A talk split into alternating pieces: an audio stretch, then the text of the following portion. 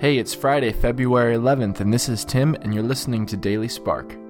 Have you ever owed people money? Have you ever like had somebody like you, you, lost your wallet or you forgot your wallet at home and somebody paid for your lunch or or um, bought you something or or maybe you went out and you you were buying something big like a car or something like that and, and you had to borrow money to get it and um, man, I hate that feeling of man, I owe somebody and and I need to pay up. And it's for me, it's this anxiety, like oh man, I gotta pay up.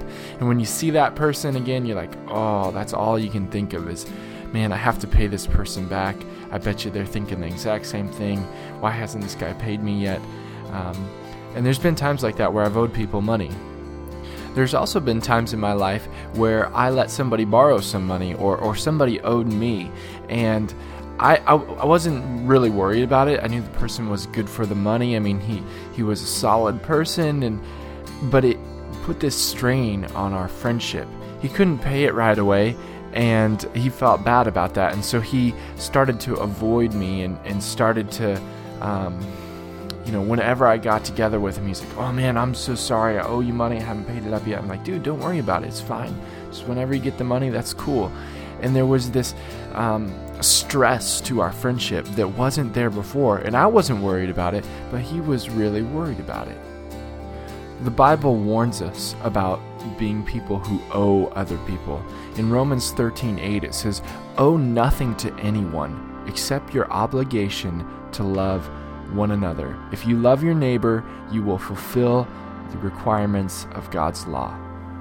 In our society, we spend money, money that we don't even have.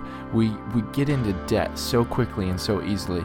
And God is saying, I don't want you to be indebted to other people. I don't want that stress to be on you. The only thing that I want you to be um, anxious about, the only thing that I want to be weighing heavy on your heart is that you love people.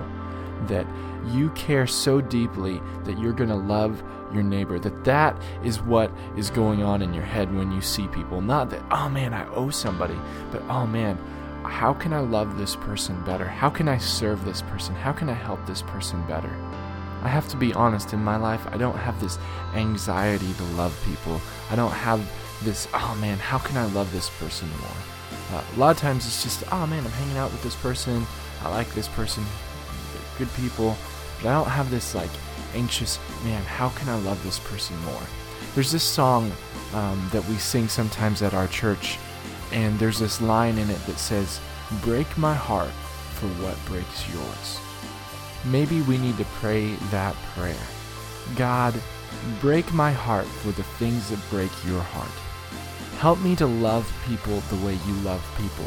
Help that to weigh heavy on my heart. Make me uncomfortable about the way I'm loving people now because I want to love people the same way you love people. Will you pray with me today? Father God, I just pray that you would give us this huge passion to love people, the same kind of passion that you had to love people. God, let that be something that drives us, that motivates us, um, that really stirs in our hearts. Help us to grow in our love. In Jesus' name, amen. I hope you have a great weekend. I hope when you gather together with the other believers this weekend at church that it would be a time of refreshment, encouragement, and challenge. Have a great day, and we'll talk to you again on Monday morning.